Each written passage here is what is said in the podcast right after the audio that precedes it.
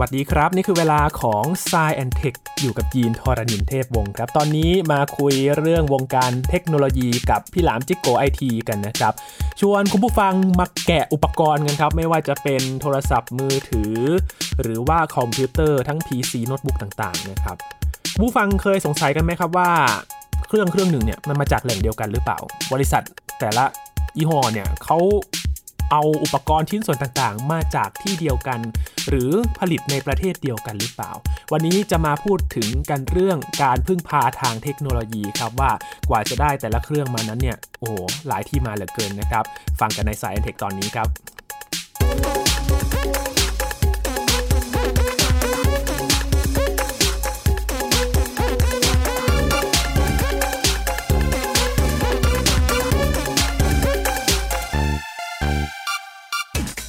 ในอุปกรณ์เทคโนโลยีแต่ละอย่างนะครับ มีชิ้นส่วนต่างๆ มากมาย ถ้าลองแกะมาดูผู้ฟังลองแกะเครื่องที่ไม่ใช้แล้ว หรือว่าพังแล้วนะครับ อย่าแกะเครื่องที่ใช้อยู่ในปัจจุบัน ก็คือดูว่าชิ้นส่วนต่างๆเนี่ยมันมีอะไรกันบ้างครับ ถ้าดูภายนอกมีทั้งช่องเสียบ เดี๋ยวนี้ก็จะเป็นถ้าอย่าง Android ที่ยินใช้ตอนนี้จะเป็น Type C นะครับ มีรูเสียบหูฟัง มีระบบลำโพง มีกล้อง ยังไม่รวมอุปกรณ์ที่มันอยู่ข้างในเมนบอร์ดต่างๆนะครับ มันมีหลายอย่างเหลือเกิน แต่ว่าเครื่องหนึ่งเนี่ย มันผลิตที่เดียวกันหรือเปล่า มันมาจากไหนกันนะครับ วันนี้อยู่กับพี่หลามที่รักบุญปีชา หรือว่าพี่หลามจิกโกไอทีแล้วครับ สวัสดีครับพี่หลามครับ สวัสดีครับคุณยีน สวัสดีครับคุณผู้ฟังครับ คือยินสงสัยมาตลอดครับพี่หลามครับว่าแต่ละเครื่องที่เราใช้เนี่ยไม่ว่าจะเป็นมือถือหรือว่าคอมพิวเตอร์เนี่ย มันสามารถผลิตในประเทศเดียวได้ไหมครับพี่หลาม อืมผลิตในประเทศเดียวได้ไหมคือถ้าถามคำนี้นะฮะครับทุกวันนี้ถ้าถามว่าเป็นประเทศจีนผลิตได้ครับอ่าเจ้าใหญ่ถ้าเป็นประเทศจีนนี่สามารถผลิตประเทศเดียวได้ครับแต่ถ้าบางประเทศอาจจะผลิตไม่ได้อะไรอย่างเงี้ยฮะอืมแต่ถ้าถามเป็นยี่ห้อล่ะครับพี่หลามอย่างอ่า ใหญ่ๆครับอย่าง Apple หรือว่าซัมซุงเนี่ยแหละครับ แต่ละอย่างเนี่ยเขาประกอบกันมาจากที่ไหนกันบ้างครับพี่หลามอ๋อ ก็เอาง่ายๆครับเอาเรายกตัวอย่างกันที่โทรศัพท์มือถือก่อน ครับ อย่างโทรศัพท์มือถือเนี่ย ถ้าเป็นซัมซุงเนี่ยผลิตในที่เกาหลีที่ในบริษัทซัมซุงผลิตเสร็จในนั้นเลย อย่าง Apple เองก็จ้างฟ็อกคอนผลิตคนะรับฟ็อกคอนก็อยู่ในประเทศจีนนะครับ ก็จ้างผลิต แต่ว่าเทคโนโลยีที่อยู่ข้างในเนี่ย มันก็ยังมีชิ้นส่วนอื่น ๆ ที่ที่เป็นชิ้นส่วนของคนอื่น อย่างซัพพลายเออร์นะครับครับอย่างเรายกตัวอย่างอย่างโทรศัพท์มือถือเนี่ย มันก็จะมีหน้าจอ มีเมนบอร์ด มีครับชิปประมวลผล มีชิปกราฟิกใช่ไหมครับ แล้วมันก็จะมีส่วนที่เป็นชิป networking มีชิปโมเด็มมีชิปเชื่อมต่อ Wi-Fi มีชุดระบบแลนไร้สาย มีพอร์ตเชื่อมต่อ มีแบตเตอรี่ มีเสาอากาศ โอ้มีชิปเสียงเพื่อออกลำโพงใช่ไหมฮะครับ ชิ้นส่วนเหล่านี้ถามว่ามันผลิตที่เดียวเลยได้ไหมอืมน่าจะไม่ได้อ่าแต่ประกอบอยู่ที่เดียวได้อย่างฟ็อกคอนเนี่ยฟ็อกคอนคือโรงงานประกอบครับเพราะฉะนั้นชิ้นส่วนจากบริษัทอื่น ๆ เนี่ยจะถูกส่งมารวมกันที่นี่แล้วประกอบเป็น iPhone หนึ่งเครื่องขึ้นมา อืมครับ ซัมซุงเนี่ย ถือเป็นผู้ผลิตสมาร์ทโฟน Android ที่เป็นเจ้าใหญ่ที่สามารถผลิตชิ้นส่วนเองได้เยอะที่สุด เอาง่ายๆซัมซุงเนี่ยผลิตหน้าจอเองได้ซัมซุงมีโรงงานหน้าจอของตัวเอง และซัมซุงก็สามารถออกแบบโทรศัพท์มือถือเครื่องหนึ่งที่ใช้เทคโนโลยีของตัวเองเกือบจะร้อยเปอร์เซ็นต์ได้ เพราะอะไรชิปเสียงลงซัมซุงก็จะมีโรงงานที่เขาไปซื้อกิจการมาอย่างเช่น บริษัท AKG ครับอ่า เราเคยได้ยินเนาะลำโพงยี่ห้อ AKG หรือหูฟัง AKG อืม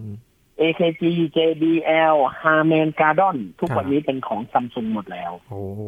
สามยี่ห้อนี้ก็จะสามารถส่งเทคโนโลยีและชิปชิ้นส่วนฮาร์ดแวร์ของตัวเองครับส่งมาให้ซัมซุงและซัมซุงก็มาผลิตได้ซัมซุงอืมมีโรงงานผลิตแบตเตอรี่เป็นของตัวเองครับใช่ไหมฮะ ก็สามารถเกือบจะผลิตได้ทั้งร้อยเปอร์เซ็นเลยอะผมว่านะอาจจะมีชิ้นส่วนฝาหลัง อาจจะต้องส่งไปพ่นสีที่อื่นอืมกับพวกเสาอากาศกับพวกชิปโมเด็มหรือชิป network บางตัวที่ซัมซุงอาจจะไม่ได้ทำเองครับหรือแรมอ่าเนี่ยแรมก็ซัมซุงก็มีโรงงานแรมอืมซัมซุงก็ทำแรมเองได้เออนะอย่างมือถือสมัยก่อนน่ะทุกมือถือจะต้องแรมเป็นคู่หมดถูกไหมฮะครับ มีแรมเดียวแค่หนึ่งเมกอะหนึ่งเมกสองเมกแล้วจากสองเมกต้องไปสี่เมกเลยสี่เมกต้องไปหกเมกหกเมกต้องไปแปดเมกอืมมีมือถือยี่ห้อซัมซุงยี่ห้อเดียวในโลกที่สามารถมีแรมสามกิกได้เนี่ยอืมทุกคนงงหมดเฮ้ยแรมสามกิกเฮ้ยมันไปเอาเศษมาจากไหนกันคือซัมซุงเขาผลิตเองไงครับซัมซุงเขาผลิตเองเขาก็อยากใส่เท่าไหร่ก็ได้เขาจะใส่สามกิกครึ่งก็ยังได้ใช่ไหมฮะเออ ซึ่งที่ถึงสร้างความแตกต่างให้กับคู่แข่งได้ แล้วครับเขาก็สามารถเป็นยักษ์ใหญ่ในวงการนี้ได้อืมในขณะที่ Apple เองเนี่ยออกแบบ iPhone เนี่ยข้างใน iPhone เนี่ย Apple จะเป็นคนออกแบบชิปไอตัว A15 A16 เนาะที่ประมวลผล อันเนี้ย Apple เป็นคนออกแบบเองอืมแต่ Apple ก็ไม่ได้ผลิตเอง เพราะ Apple ไม่มีโรงงานแล้วครับ Apple ก็ต้องส่งแบบแปลนของ A15 เนี่ยไปจ้าง บริษัทที่เป็นเครือญาติกับ Foxconn นั่นแหละ นั่นก็คือ TSMC Taiwan Semiconductor นะอืม TSMC ก็รับผลิตให้กับ Apple แล้วผลิตชิป A15 A16 ออกมาครับเอามาแล้วก็ผลิตเมนบอร์ดด้วย แล้วก็ส่งมาให้ Foxconn ประกอบ ข้างในชิป Apple เนี่ย ผมเคยเล่าในข่าวหลายครั้งว่าอย่างไทม์ไลน์ของ Apple นะครับ เวลาเขาออกโทรศัพท์รุ่นหนึ่งเนี่ย ส่วนใหญ่เราก็จะรู้กันว่า iPhone ก็จะออกกันในเดือนกันยายนใช่ไหมฮะก็นับถอยหลังมาดูไทม์ไลน์การผลิตของเขานะครับ ว่าเขาเริ่มผลิตเมื่อไหร่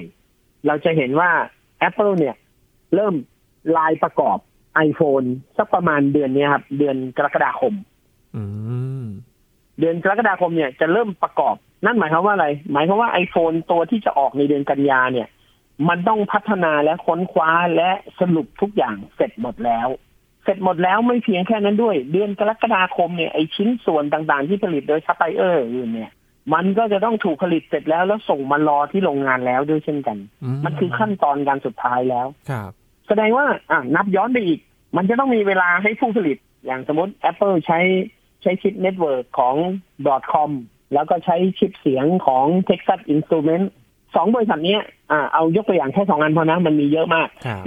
เขาอาจจะไปซื้อเสาอากาศจาก Qualcomm จากอะไรเงี้ยจาก Intel อะไรก็ได้อะอืมมาใช่ไหมฮะ เสร็จแล้วทุกบริษัทที่ผลิตชิ้นส่วนให้เขาเนี่ย ก็ต้องมีเวลาในการผลิตครับเพราะ Apple สั่งทีนึงเนี่ย ต้องไม่ต่ำกว่า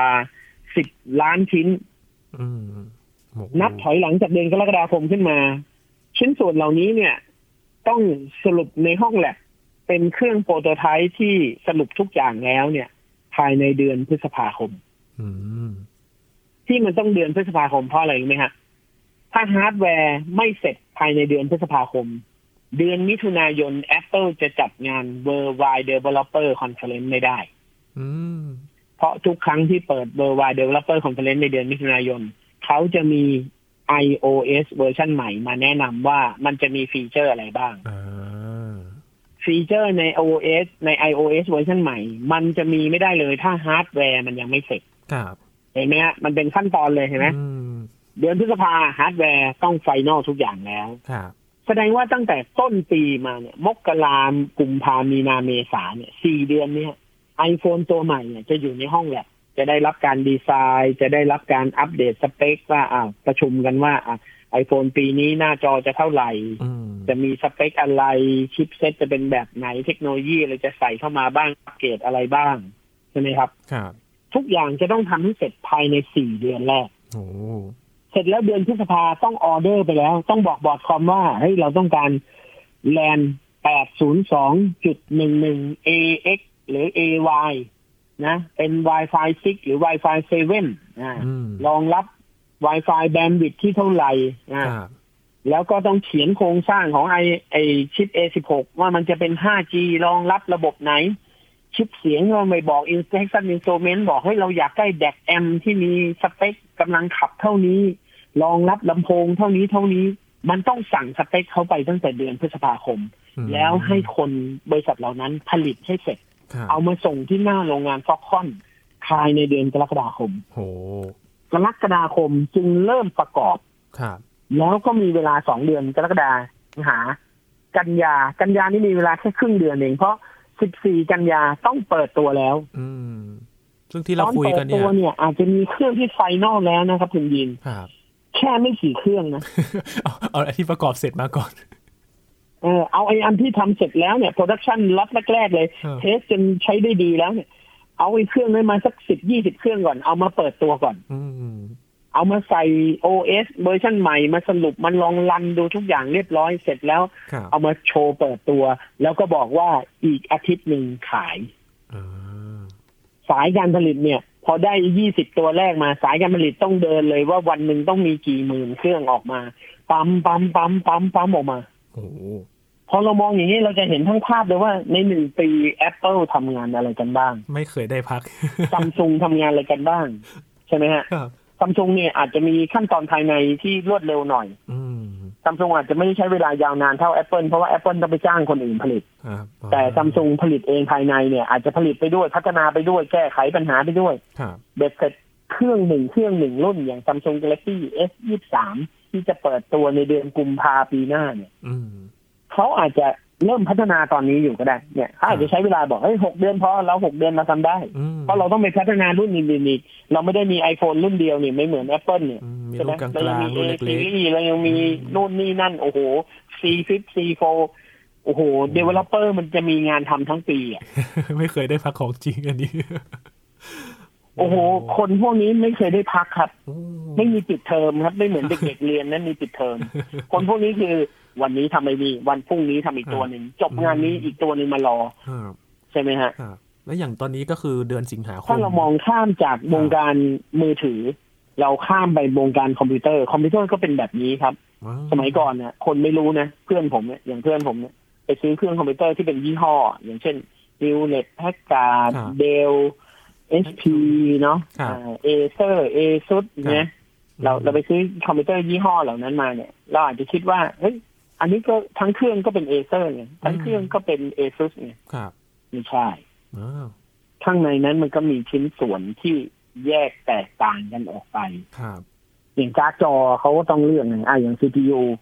CPU ผู้ผลิตคอมพิวเตอร์ก็ต้องเลือกว่า อะโมเดลนี้เราจะใช้ Intel หรือ AMD เพราะมันมีอยู่สองเจ้าครับเลือกใช้ AMD ก็ต้องใช้การ์ดจอของ AMD ด้วยม ถ้าเลือกใช้ Intel ก็เลือกได้ระหว่างการ์ดจอ on board หรือว่าทุกวันนี้มีการ์ดจอ Intel แล้วครับหรือไม่ก็ไปใช้ NVIDIA หรือจะไปใช้จอ AMD ก็ได้มันผสมกันได้หมดอืมใช่ไหมฮะ แล้วทุกชิ้นส่วนของคอมพิวเตอร์นะ ไม่ใช่เจ้าของลิขสิทธิ์เป็นเจ้าของเดียวกันหมดด้วยอ้าวมันกระจายหมดเลยคุณยีนมันกระจายหมดเลยมันยิบย่อยอะครับ คืออย่างบนมือถือเนี่ย มันไม่มีเรื่องซ็อกเก็ตครับเพราะว่าซ็อกเก็ตเนี่ย คือมือถือมันไม่ได้ทำให้ชิปมันถอดเข้าถอดออกได้แรมมันก็ไม่ต้องถอดเข้าถอดออกครับมันก็ไม่ต้องมีสล็อตแรมอืมบนคอมเนี่ย socket slot แรมสล็อตเสียบการ์ดจอ ทั้งหมดเนี่ย ถือลิขสิทธิ์โดยคนอื่นหมดเลยอืมแค่ช่องใส่อย่างเดียวเนี่ยนะครับพี่หลาม ใช่ครับ ช่องใส่ยังมีลิขสิทธิ์โอ้โหอย่างดีแรมเนี่ยดีแรมอ่า DDR4 มีขาทั้งหมด168ขาครับ สล็อต168ขานี่ก็จะเป็นของบริษัทนี้ลิขสิทธิ์จดโดยบริษัทนี้อืมใครจะใช้ก็ต้องไปจ่ายลิขสิทธิ์ให้บริษัทนี้ อ่าโอ้ใช่ไหมฮะครับอย่าง Intel เนี่ยออกแบบ CPU Gen 12 มาเป็น CPU ที่มี1,250พิน pin ไอสล็อต1,250ขาตัวเนี้ยเขาก็อาจจะไปซื้อสล็อตไอซื้อซ็อกเก็ตมาจากบริษัทหนึ่งที่ออกแบบซ็อกเก็ตนี้มา เขาก็ไม่ได้ออกแบบเองทั้งหมด อืม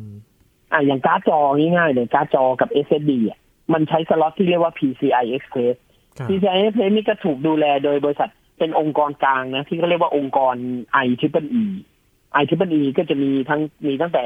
USB เนาะมีระบบ LAN มีระบบ Wi-Fi ครับมีระบบ PCI Express มีช่องเชื่อมต่ออืมหน่วยงานเนี้ยเป็นหน่วยงานกลาง เพราะว่าอะไร เพราะเขาป้องกันไม่ให้ใครผูกขาดอืม สมาคม i t r i p l e เนี่ยก็คือทุกบริษัทที่เป็นบริษัทฮาร์ดแวร์นี่แหละ ช่วยกันโอบอุ้มบริษัทนี้ไว้ แล้วก็จ่ายค่าลิขสิทธิ์ให้บริษัทนี้ให้บริษัทนี้เขาพัฒนาต่อไปครับทุกคนก็ได้สิทธิ์ใช้เท่า ๆกันเพื่อความเสมอภาคใช่ไหมอ่าอืมใครมี PCI Express เวอร์ชัน5เราก็ใช้ได้นะชิปคุณรองรับเทคโนโลยีคุณรองรับบอร์ด คุณรองรับ คุณก็ใช้ได้ คุณก็โฆษณาขายได้อะไรเงี้ยอืม แม้กระทั่งขนาดของเมนบอร์ดยังมีสิทธิบัตรโหคือสิทธิบัตรแต่ละคนไม่มีไม่ขนาดไม่เท่ากันเครื่ย่างองเงี้ยนะครับ ใช่ใช่ซึ่งคอมพิวเตอร์มันจะมี form factor ไงที่เขาเรียกว่า ITX mini ITX เออแบบโฮมเทเตอร์ก็เป็น IPX เออช่ไหมหรือบางคนเนี่ยจะมี Advanced ATX ขึ้นมาอีกอ่าครับขนาดของเมนบอร์ดยังมีเจ้าของลิขสิทธิ์อืม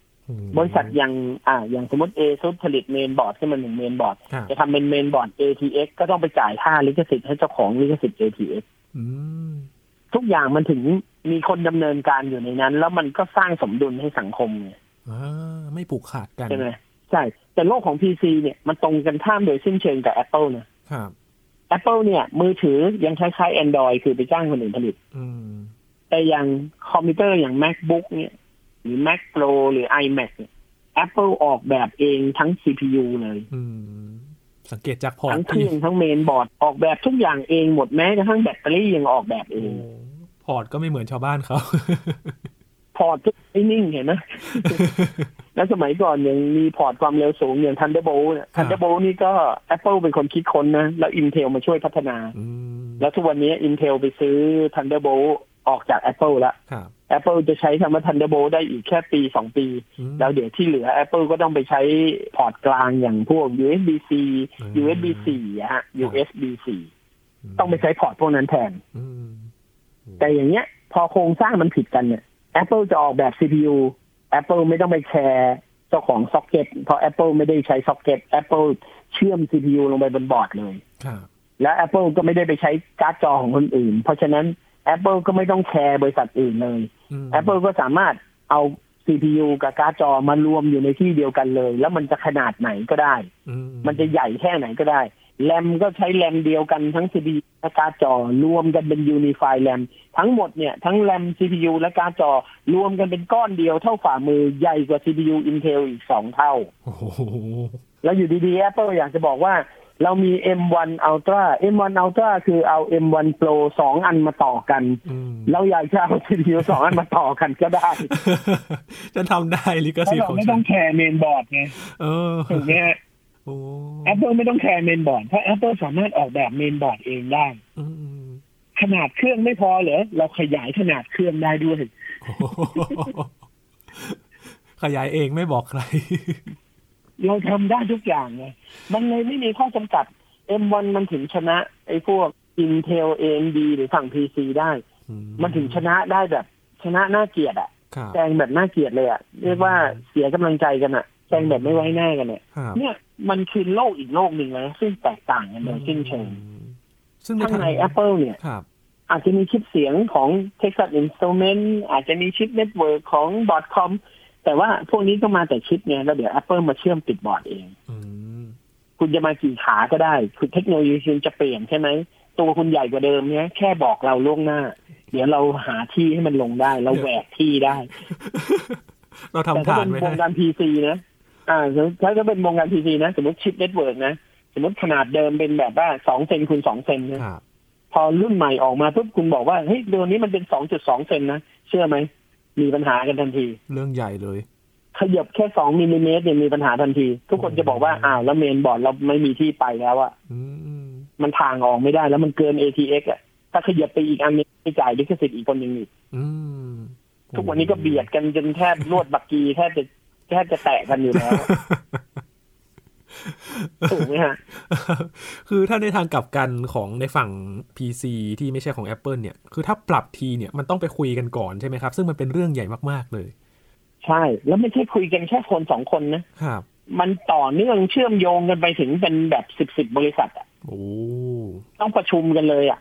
เรื่องใหญ่มาก ครับ แต่พอเป็น Apple นี่ เปิดห้องประชุมในยานแน่เลย ครับ ชิป network เราจะใหญ่ขึ้นประมาณสองเซนคุณช่วยทำชิปเสียงให้มันเล็กลงหน่อยได้ไหม ได้ เคาะกันจบเลย มันเหมือนไปยืนบอกหน้าร้านขายอาหารตามสั่งอะนะเอากะเพราไม่ใส่ถั่วยาวไม่ใส่ข้าวโพดนะ แล้วก็ไม่เผ็ดด้วยไม่ใส่กระเทียมด้วยอืมสามารถสั่งคัสตอมได้แบบละเอียดยิบขนาดนั้นนะครับโอ้พอเห็นภาพแล้วเนี่ย ทั้งคุณยีนและคุณผู้ฟังจะรู้เลยว่าครับโอ้โหมันมันเป็นมวยที่ไม่สูสีเลยอะอืม Apple สามารถเอานักมวยที่แบบว่าสูง170เซนแต่น้ำหนัก150กิโลมาต่อยกับเห็นเพื่อนนักมวยฝั่งฝั่งนี้ได้โดยที่มันสูงแค่150เซนเหมือนกันนะแต่น้ำหนักมันไม่เท่ากันทำเอาเซเลย ถึงขั้นใช่โอ้โหมันเอาเปรียบกันสุดแต่จริง ๆ แล้วมาตรฐานที่เขาสร้างขึ้นมาแต่แรกเนี่ย ถ้าไม่รวมกับ Apple เนี่ยเขาเขาสร้างขึ้นมาเพื่อที่จะ เป็นมาตรฐานของกันและกันใช่ไหมครับพี่ลามข้อดีของการที่มันยิบย่อยเนาะหนึ่งมันคือ ถ้าทุกคนเป็นเจ้าของลิขสิทธิ์เดียวหมด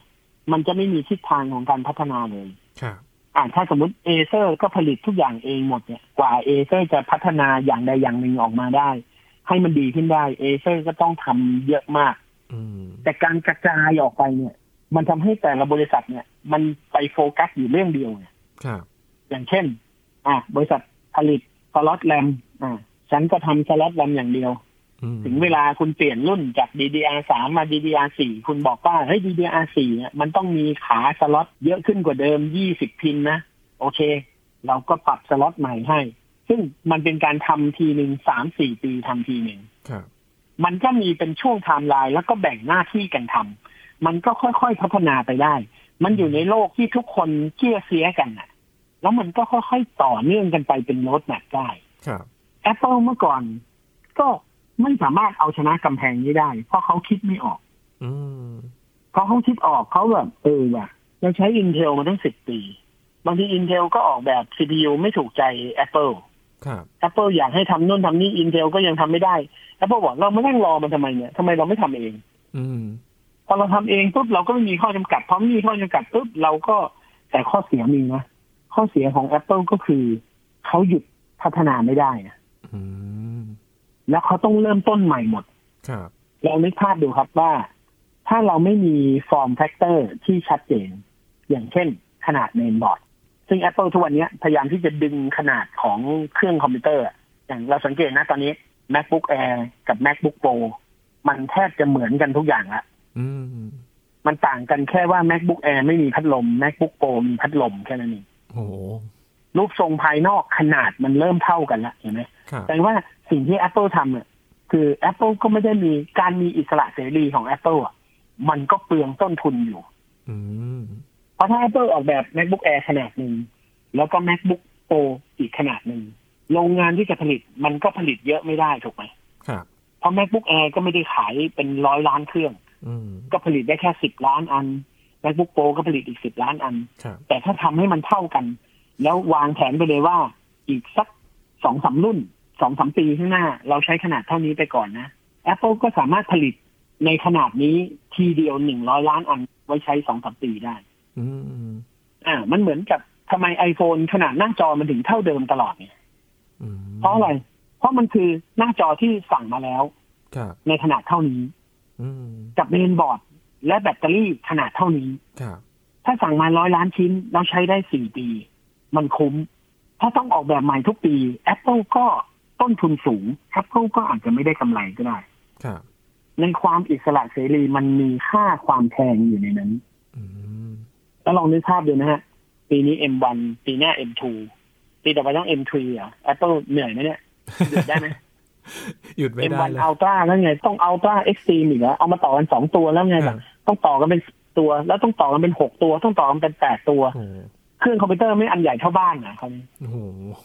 ถูกไหมฮะครับในการพัฒนาอย่างไร้ขีดจำกัด มันมีอันตรายซ่อนอยู่เหมือนกันเออผมถึงบอกว่า Apple เนี่ย ดีใจกับชัยชนะตัวเองวันนี้ได้ไม่นานหรอกครับเขาก็ต้องเจอทางตันเอาวันใดวันหนึ่งข้างหน้าอืม